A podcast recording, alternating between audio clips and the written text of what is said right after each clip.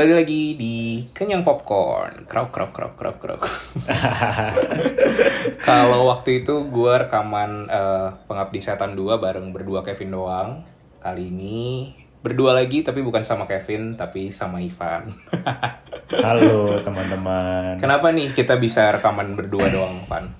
Sebenarnya sih tadinya kita mau bertiga, cuma karena Kevin belum sempat nonton dan kita berdua udah keburu gemes banget ya mau Iya. ngebahas film ini. Karena ini film yang ngegemesin banget ya. Betul. Film apa sih Dit emangnya? Iya, jadi langsung saja tanpa babi bu, kita akan membahas yang lagi lumayan panas ya di ini per ranah Twitter dan juga Widih, di ranah Twitter. eh, iya kan ranah Twitter dan juga di layar layar lebar lah ya. Meskipun screennya nggak sebanyak yang gua harapkan sih.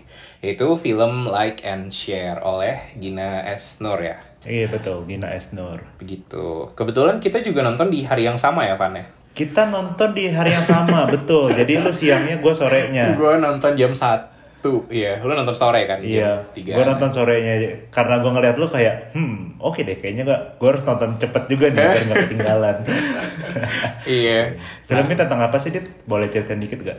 Buat teman-teman yang belum nonton nih mungkin. Hmm, kalau menurut bahasa gue sendiri Iya, iya, ya, bahasa gue sendiri aja. sejujurnya agak kurang paham nih untuk kayak mendefinisikan film ini tuh tentang apa. Iya, iya, iya. Eh, karena agak banyak ya kayak fasadnya gitu. Betul.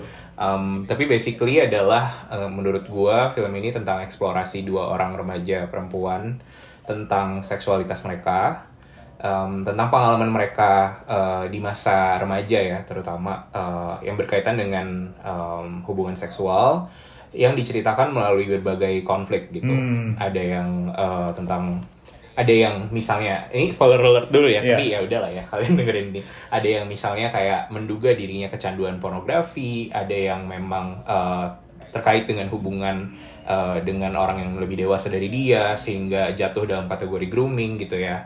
Dan berbagai em, apa ya bentuk eh, eksplorasi seksualitas lainnya lah gitu. yap. Eh, menurut gue itu sih. Kalau menurut lu ini tentang apa? Nah, kalau gua kutip dari Gina aja kali ya, dari salah satu Oh, boleh, boleh, boleh. videonya. Jadi biar tidak eh, mengira-ngira sendiri ya. Jadi kalau menurut Gina, ini simpel banget. Sebenarnya tentang Lisa dan Sarah yang ingin menjadi sahabat terbaik untuk masing-masing dari mereka. Itu menurut Gina. Hmm, ya, ya, ya. Nah, dengan segala konfliknya yang dirasakan ketika mereka berdua duduk di bangku SMA yang juga penasaran sama seksualitas ya bisa dibilang gitu kali ya. Betul, gitu ya. betul, betul. Gue nangkepnya sih seperti itu karena sama seperti lu, gue juga agak sulit nih untuk ditanya filmnya tentang apa sih karena Hmm. kayak hmm, banyak ya sebenarnya yang bisa diceritain dari film ini gitu loh. Betul, betul, betul. Iya iya iya. Jadi tadi definisinya dia tuh on surface level banget Betul, ya sebenarnya. surface level Kayak, banget. Kalau kalau lu ngasih tahu orang yang kayak nggak tahu ini tentang apa gitu, atau kayak pengen memberikan kejutan gitu buat calon penontonnya ini gitu. Ya udah ini memang tentang dua remaja wanita yang ingin berteman gitu, Betul. menjadi teman terbaik gitu kan Iya. untuk satu sama lain. Tapi apa yang mereka lalui kan nggak dikasih tahu gitu ya. Nah, menurut gue itu satu satu hal yang menarik juga sih sebenarnya dari pengemasan film ini ya, Betul. dari segi misalnya poster gitu, Hmm. atau kayak judulnya lah, atau gue nggak tahu sih uh, trailernya gue nggak nonton kebetulan, Hmm. jadi gue juga nggak tahu ini tentang apa gitu Iya, kan iya, awalnya. Tapi I definitely did not see that uh, apa ya depth of storytelling coming gitu dari posternya, dari judulnya Hmm. dan nggak tahu ya menurut gua memang tahun ini tuh lagi lumayan kayak awakening kali ya orang-orang eh, apa namanya di industri kreatif soal eh, isu-isu yang berkaitan dengan seksual yang Betul. berkaitan dengan eh, pelecehan gitu Eh, it's something that is important to talk about dan eh, ternyata banyak banget nih cara untuk menyampaikannya ya Hmm. si awarenessnya itu gitu. Iya. Salah satunya adalah dengan cara eh, film yang sebenarnya agak kayak double meaning ya. Kayak Iya. mereka kan kayak ASMR content creator gitu kan ceritanya. Pas awal-awal gue nggak nggak mengira sih. Kalau lu gimana Van? Apakah udah kayak ah ini mah Ada ekspektasinya gitu ya. Ah, oke. Heeh. Jadi sama seperti lu, gua tidak menonton trailernya, tapi dengan tujuan sebenarnya itu untuk kayak oke, gue masuk ke dalam bioskop dan tidak ingin ada ekspektasi apa pun nih, karena gue memang udah suka terlebih dahulu sama karyanya Gina Esnur terutama yang dua garis biru.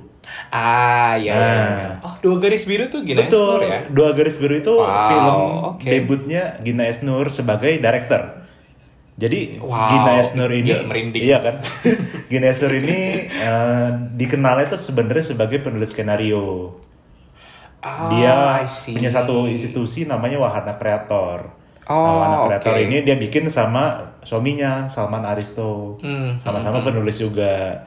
Terus di tahun 2019 ya berarti dua garis biru itu Hmm, Dua garis keluar. biru 2019 betul. Mm-mm.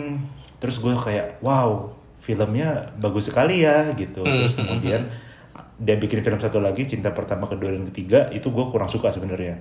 Hmm. Nah di like and share ini gue oke deh kayaknya kali ini gue gak mau ekspektasi siapa pun jadi gue gak mau nonton. Hmm, Gitu. Oke, oke, oke. Nggak mau nonton trailernya ya? Iya gak mau trailernya tapi kalau filmnya gue tunggu-tunggu banget. Iya, iya, iya, iya. Oke, oke, oke. Tapi ng- ngobrolin balik lagi ke isu yang tadi lo bilang seksualitas dan lain-lainnya. Mungkin lo lebih paham sih daripada gue in terms of kayak tadi ada istilah grooming, ada istilah Oke. banyak istilah sebenarnya gue gue kurang mengerti nih sebenarnya oke. konteksnya itu seperti apa. Mungkin lo lebih Iya. um, paham lah ya. Nah sebelumnya gue tuh pengen mengambil satu kalimat itu tadi menurut gue bener banget sih. Semua isu ini diceritakan lewat film gitu kan. Dan menurut gue itu adalah hal terpenting yang bukan hal terpenting tapi kayak justru itu film itu dibuat untuk hal-hal seperti ini sebenarnya menurut gua juga seharusnya bisa memberikan sebuah uh, jembatan nih buat orang-orang yang tidak bisa bersuara Hmm. dan akhirnya punya media di mana uh, mereka diwakilkan sama si film ini. Dan menurut gua ini pentingnya dan ini hebatnya film like and share. Bagaimana mereka bisa memberikan suara untuk orang-orang yang nggak bisa ngomong selama ini. Terhadap masalah Iya. yang mereka punya. Dan banyak banget kan sebenarnya uh, dan mereka masukin juga dalam film ini. Banyak banget orang yang punya masalah seperti ini tapi nggak bisa speak up. Betul, betul. dan akhirnya ada seorang Gina Esnur yang bisa membuat film ini dan kayak menurut gue di situ kayak wow keren banget ya gitu Mhm. kalau menurut lu gimana deh filmnya Setuju banget sih sebenarnya. Karena eh, kayak kemarin yang gue tulis di story kenyang popcorn pas baru setelah selesai Iya, gue iya, nonton, itu gue tulis kayak tiga tiga phrase lah. Dan yang pertama menurut gue berkaitan dengan eh, topik ini adalah it's a very powerful message ya yang diceritakan dalam format sebuah film gitu. Em, gue bukan orang yang terlalu teknikal banget gitu kan eh, dalam diskusi kita gitu selama ini ya eh, buat film apa pun tapi all I know is uh, it's a good movie if it makes me feel something gitu. Dan film ini benar-benar membuat gue merasakan banyak banget uh, range of emotions lah throughout uh, this berapa ya? Dua jam ya mungkin. Dua ada jam, ya. ada nangisnya. Gue nangis berkali-kali sih uh, di berbagai di berbagai scene tertentu. Ada Oke. perasaan nggak nyamannya. Bener-bener kayak it's very claustrophobic loh kalau uh, sedikit uh, ini ya. Kalau gue ngelihatnya eh uh, audio dalam film ini tuh bener-bener membuat lo ngerasa claustrophobic gitu gak sih? Oke, oke, oke. Maksudnya kayak bener-bener dia tuh bernafas di kuping lo gitu seolah-olah ya emang this whole movie is an SMR experience gitu dan Hmm. it's not always uh, relaxing gitu sebenarnya it's also uh, apa ya makes you uncomfortable ditambah lagi dengan apa yang ditunjukkan di apa ya secara visual jadi um, ya itu sebuah perasaan baru aja gitu dalam uh, menonton film. Dan ya it's also very powerful karena ya itu ya kayak tadi gue bilang sebelumnya. Memang ini adalah topik yang lagi digaungkan banget gitu. Um, eh, apa ya kepentingannya lah gitu. Ditambah lagi dengan ya kita tahu sendiri ini kita rekaman di 14 Desember ya. Eh, minggu lalu ada satu peraturan yang baru naik yang disahkan. Iya, iya. nah itu ya menurut gue it's about time sih sebenarnya datang satu film ini. Eh, bukan it's about time sorry. Menurut gue bisa pas banget ya gitu. Eh, munculnya film ini gitu. Di saat kita lagi heboh dengan topik tersebut gitu ya. Um, it's very powerful sih dan uh, sebenarnya gue lumayan optimis gitu dengan film-film dan dengan perfilman Indonesia ke depannya menonton film-film yang seperti ini ya gitu kayak bisa sejauh apa sih kira-kira kita nge-stretch dan nge-expand uh, attention span orang dan rasa tidak nyaman seseorang akan sesuatu yang kayak ini tuh tabu harusnya gitu. Ini nggak seharusnya gue tonton di layar lebar. Ini harus ini biasanya gue tonton di layar HP gitu di kamar malam-malam. Gitu kan?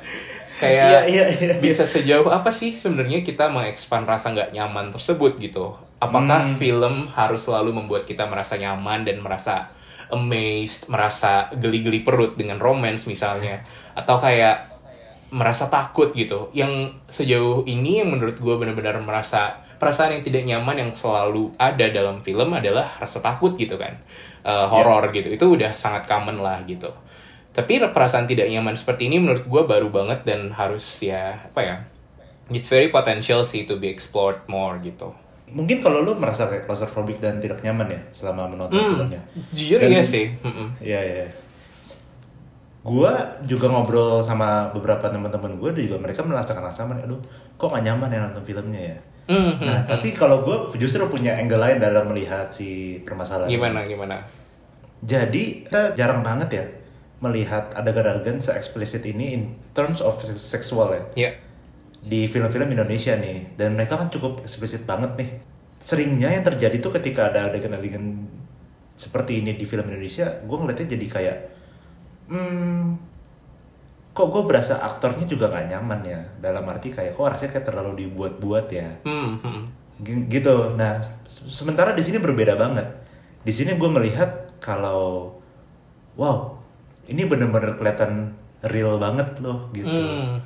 Dari segala emosi yang dipancarkan dari karakter-karakternya dari Arawinda, dari Aurora, Ya. dari Jerome Kurnia, kayak wah hebat banget ya mereka bisa bener-bener senatural ini rasanya.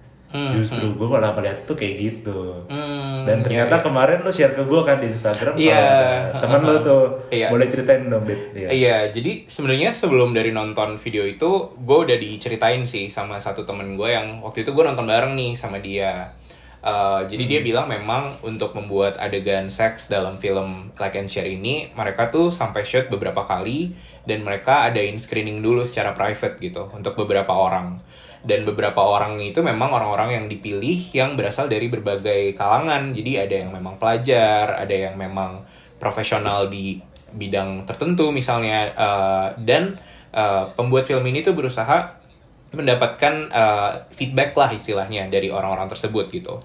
Baik mereka yang sudah punya pengalaman yang berkaitan dengan uh, seksual dan berkaitan dengan harassment misalnya maupun mereka yang baru gitu. Uh, bukan baru sorry.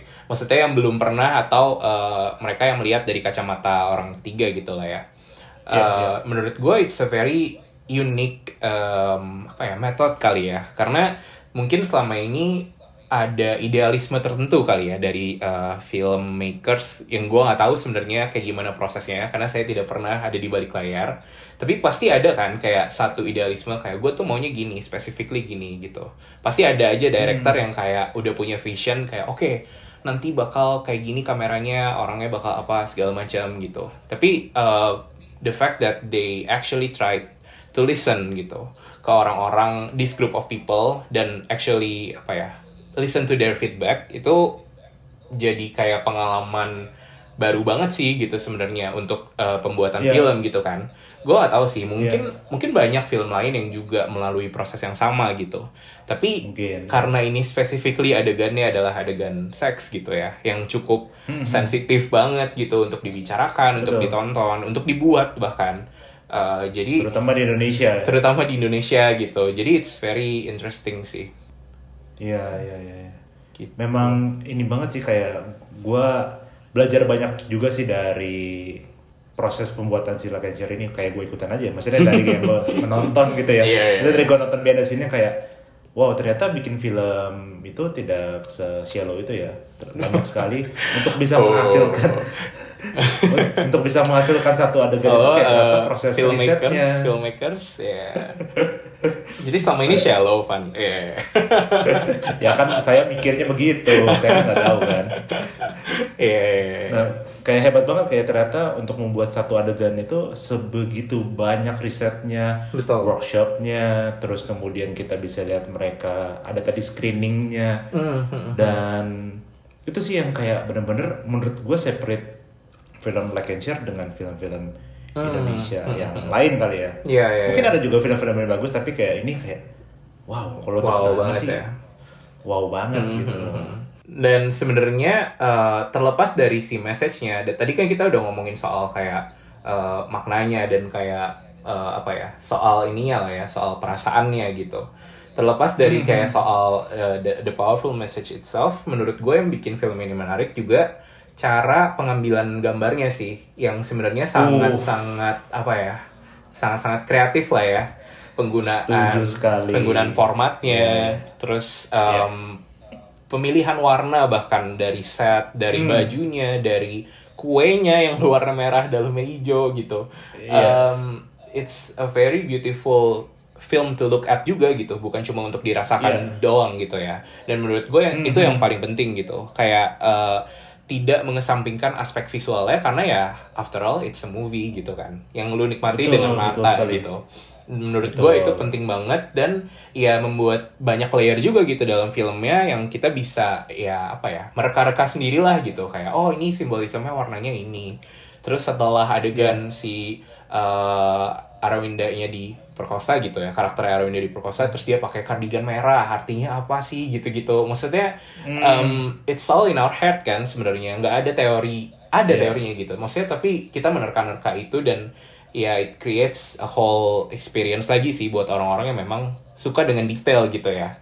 Terus kayak misalnya temen gue bilang soal ini yang satu yang menarik adalah uh, siapa nama karakternya? Kok gue lupa. Satu Lisa Lisa satunya dan Sarah. Sarah ya. Sarah. Sarah. kan ceritanya keluarganya kaya ya. Di rumah dia punya kolam Iya. renang, punya kolam ikan lagi bahkan di depannya. Sedangkan si Lisa kan Hmm. eh, ya men- apa miskin gitu kan. Menengah lah. Menengah ke bawah gitu kan. Terus Iya, iya, iya. eh, dia bilang, "Iya, gue suka banget karena di kamarnya Lisa tuh gordengnya kalau lu perhatiin gambar pantai gitu kan. Ngelihat ke arah laut Iya. gitu. Sedangkan si Sarah tuh punya air di dalam rumahnya gitu yang bahkan dia jarang-jarang pakai gitu. Kayak it's a symbolism Hmm. of ya ini tuh ada kesenjangan loh di sini gitu. Yang satu cuma bisa ngayal Iya. doang gitu kan. Sedangkan yang satu udah berkecukupan dan punya itu di rumahnya gitu. Dan beneran punya. Dan gitu beneran ya. punya Iya, ya. iya. It's Iya, little iya, things iya. like that sih yang sebenarnya jadi apa ya add more layers lah to the storytelling Iya, gitu. Wow, mestinya temen lu kita ajak rekaman ya. iya nih. Pasti asik tuh sama dia. Aha. Ngomong-ngomong soal kayak visual dan uh, gambar dan lain-lain, gue juga suka banget sih treatmentnya dia yang menggabungkan SFR dan juga video Hmm, hmm. yang apa ya bisa dibilang kayak videonya tuh komersial banget sebenarnya. Iya, Kalau iya, kita iya, iya. shot-shot makanannya, Iya, terus iya, kita iya. kayak ngelihat mereka setnya itu solid banget gitu. Gue melihat kayak wow ini film yang drama tapi stylistik banget ya gitu. Stylistik, Dan bener kata temen lu juga, gue Hmm. juga merasakan hal yang sama nih. Kalau setiap makanan yang dipilih, setiap styling yang dipilih itu semua serve meaning kepada filmnya gitu loh. Hmm, hmm. Dan menurut gue itu uh, pertama kali gue sadar itu ya menurut gue kayak wah ini pinter banget nih. Mm-mm. Itu adalah adegan di awal-awal di mana si Lisa ya yang Aurora ya. Hmm. Ya Lisa itu lagi kotekan. Iya. Terus cuma cuma dua jari. Iya, iya, iya, iya. Terus iya. gue kayak wah ini pasti abis ini mau scene masturbasi nih. Terus dan ternyata bener kan kayak wah smart banget filmmakingnya Hmm. bagaimana dia bisa nge-build dari hal yang mungkin kalau orang lihat kayak ngapain sih kita di close up kutekan ternyata kutek itu punya meaning gitu loh. Hmm, hmm, hmm. Karena kan gak bisa eksplisit di- dikasih lihat kan jadi kayak Iya. cara apa nih yang bisa dilakukan nih supaya orang ngerti nih Iya, mau iya, ngapain gitu loh. Benar, benar, benar. Dan kayak little things kayak gitu yang menurut gua wah asik banget ya nontonnya gitu. Hmm, hmm. Benar sih. Jadi kayak terlepas dari si berat banget meaningnya gitu ya soal kayak uh, Hmm. abuse-nya lah dan lain-lain. Tetap ada hal yang kayak kita bisa enjoy gitu secara visual gitu ya.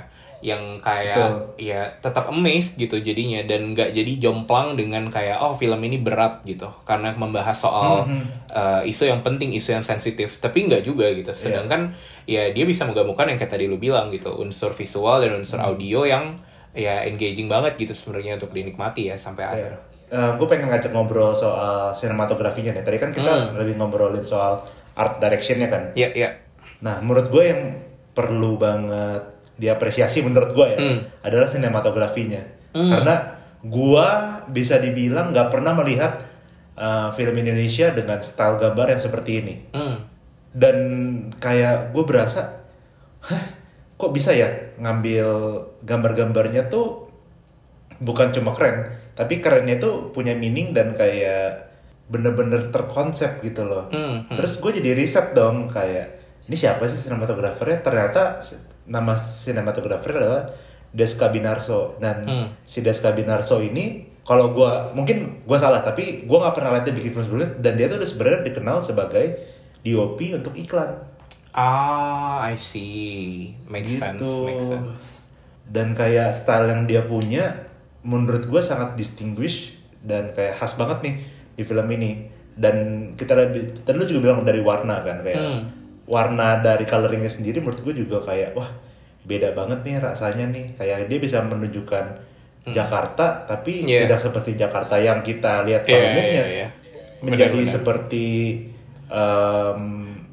em, Jakarta di imajinasinya mereka gitu Iya, loh. iya, iya, iya. Benar, benar, benar. Dan banyak banget shot-shot yang kayak gua, wah, Apa tuh contohnya? satu shot yang menurut gua ini shot ikoniknya di film ini. Hmm. Satu, ketika si Sarah uh, sadar kalau videonya tersebar. Hmm. Ada satu shot dia di tengah lapangan, kameranya dari atas, Ah, Terus iya, iya, iya, iya. dia bergerak dari kiri ke kanan dengan sangat cepat dan gua kayak Iya, iya, iya, iya, iya, iya. kok bisa sih kepikiran bikin shot kayak gini gitu loh. Iya, iya, iya. Dan itu bener-bener kayak wah hebat banget gitu loh. Hmm, hmm, hmm. Terus shot-shot uh, lainnya tuh seperti dia si Lisa lagi naik sepeda. Hmm. Menur- menurut gue simpel banget loh. Cuma naik sepeda di komplek. Hmm. Tapi gambarnya yang diambil kok bisa bagus banget ya. Jadi dari gambarnya sendiri udah ketahuan nih oh Lisa lagi merasakan gusar, Lisa lagi seneng, beda gitu loh feel-nya. Iya, iya. Terus yang terakhir gue inget tuh ada satu gambar di tempat restorannya Lisa Hmm. kalau lo inget. Jadi itu adegan di mana akhirnya si Lisa kenalan sama si Devan. Iya, iya. Nah di situ adegannya Lisa akhirnya kembali ke meja kasirnya, dia melihat uh, Sarah dan Devan lagi makan, Hmm. terus di belakang ada orang lagi masak. Iya, terus apinya tiba-tiba gede Terus gitu apinya ya. buff, gede kayak gue kayak Iya. wow. Ah, Ini ah, sih ah, ah. itu juga gue perhatiin different itu. level, different level. Iya, iya, iya, iya. Hebat iya. banget. Itu exciting banget sih sebenarnya untuk orang-orang yang mungkin suka details gitu kali ya. Eh, nonton Iya, film yang apa ya? Ya sangat kaya gitu secara visual. Setuju banget sih sebenarnya soal si sinematografinya dan pemilihan formatnya itu juga menarik ya sebenarnya. Kayak Betul. bener-bener bener-bener berasa fokusnya tuh memang di karakternya gitu instead Betul. of kayak karena they provide a wonderful set gitu kayak kamarnya warna-warni banget terus kayak rumahnya Iya. bagus lah terus kayak it's very apa ya teksturnya banyak lah istilahnya gitu dia kayak ke Iya. apa namanya restorannya itulah Eh, tapi kayak kita nggak bisa untuk nggak fokus ke karakternya dan plot utamanya gitu karena formatnya dan itu berasa jadi deket banget gitu kayak in your face lah gitu ya istilahnya kalau yang gue rasakan gitu ya ya, ya. Dan mungkin nggak emphasize itu juga dia yang lo bilang tadi. Hmm. Feeling klaustrofobiknya itu dengan dia bikin 4 banding 3 jadi kan terkotaki banget kan. Hmm. Jadi kayak menurut gua itu mungkin salah satu toolsnya mereka nih Hmm, untuk kayak. Memberikan perasaan ini ke kita sebagai penonton gitu. Iya iya iya iya benar sih. Dan eh, oke mungkin gue sedikit move on dikit nih dari si eh, sinematografinya ya. Yang poin terakhir yang gue tulis adalah it's delightfully delightfully written. Menurut gue Ya. kalimat-kalimatnya tuh juga berasa apa ya? Kayak it's beautiful gitu. Nggak cuma sekedar kayak direct dan apa ya ya cas cas cas cas aja tapi ada unsur puitisnya juga gitu. Menurut Hmm. gua ya apa ya kalimat-kalimat beberapa aduh gue lupa uh, specifically. Biasa gue selalu catat gitu loh kalau kayak uh, oh ini bagus lainnya gitu. Terus gue pengen rekam. Iya, iya. terus gue selalu kayak oke buka hp langsung tulis di notes. Tapi for some reason gue lupa banget karena kayak itu scene yang sedih deh Uh, jadi Iya. gue nggak nggak nulis gitu tapi banyak Scene yang mana tuh? tapi banyak dialog dari yang si uh, siapa namanya yang pakai hijab Uh, Oh, mbak-mbak yang si- inilah yang ngajarin si Lisa bikin kue ya yang ternyata uh, Si- tersebar gitu kan videonya Yang terset Bo apa bokep iya. HP jatuh itu ya itu Si Mbak Vita. iya Iya. itu itu menurut gua apa ya kayak indah banget gitu. Di saat satu sisi si Sarah sedang struggle dengan uh, pacarnya dan dengan abuse yang dia alami si Lisa juga sedang ya belajar gitu kan uh, tentang Yeah. ya this whole ya porn experience lah sexual experience yang dia alami gitu dan dia bingung gitu kan. Uh, dengan si Mbak Vita ini gitu. Menurut gue itu menarik banget dan itu di apa ya kayak diikat dengan rapih di akhir ketika si Mbak Vita ketemu dengan Sarah kan yang dia Hmm. apa namanya ada rotinya bentuk hati itu terus dibagi dua gitu Iya. kayak bener-bener wah it's very beautiful sih sebenarnya Hmm. pas makanya Nah. pas kelar tuh gue agak speechless gitu kayak ah gue mau ngomongin apa ya nanti Karena terlalu enjoy ya. iya gitu terlalu enjoy dan terlalu amazed kali ya dengan kualitasnya Ya, ya. Ya, it's a sign of a good film lah kalau Hmm, bisa hmm, segitunya. Se-immersif itu kan Iya, film iya, yang iya. lu tonton. benar benar benar Nah, jus- justru kalau ngomongin skenario ya dan cerita. Menurut gua seperti yang gue bilang, gue suka banget film ini, gue suka dengan isu yang diangkat. Iya. Tapi ada gua malah ada kejanggalan di Hmm. ceritanya sendiri. gimana tuh Nah, mungkin eh, ini memang apa yang akan gue omongin nggak harus dilakukan oleh setiap film sih, cuma gua terbiasa mungkin dengan film-film yang melakukan hal ini yaitu setiap karakternya itu punya tujuan yang jelas.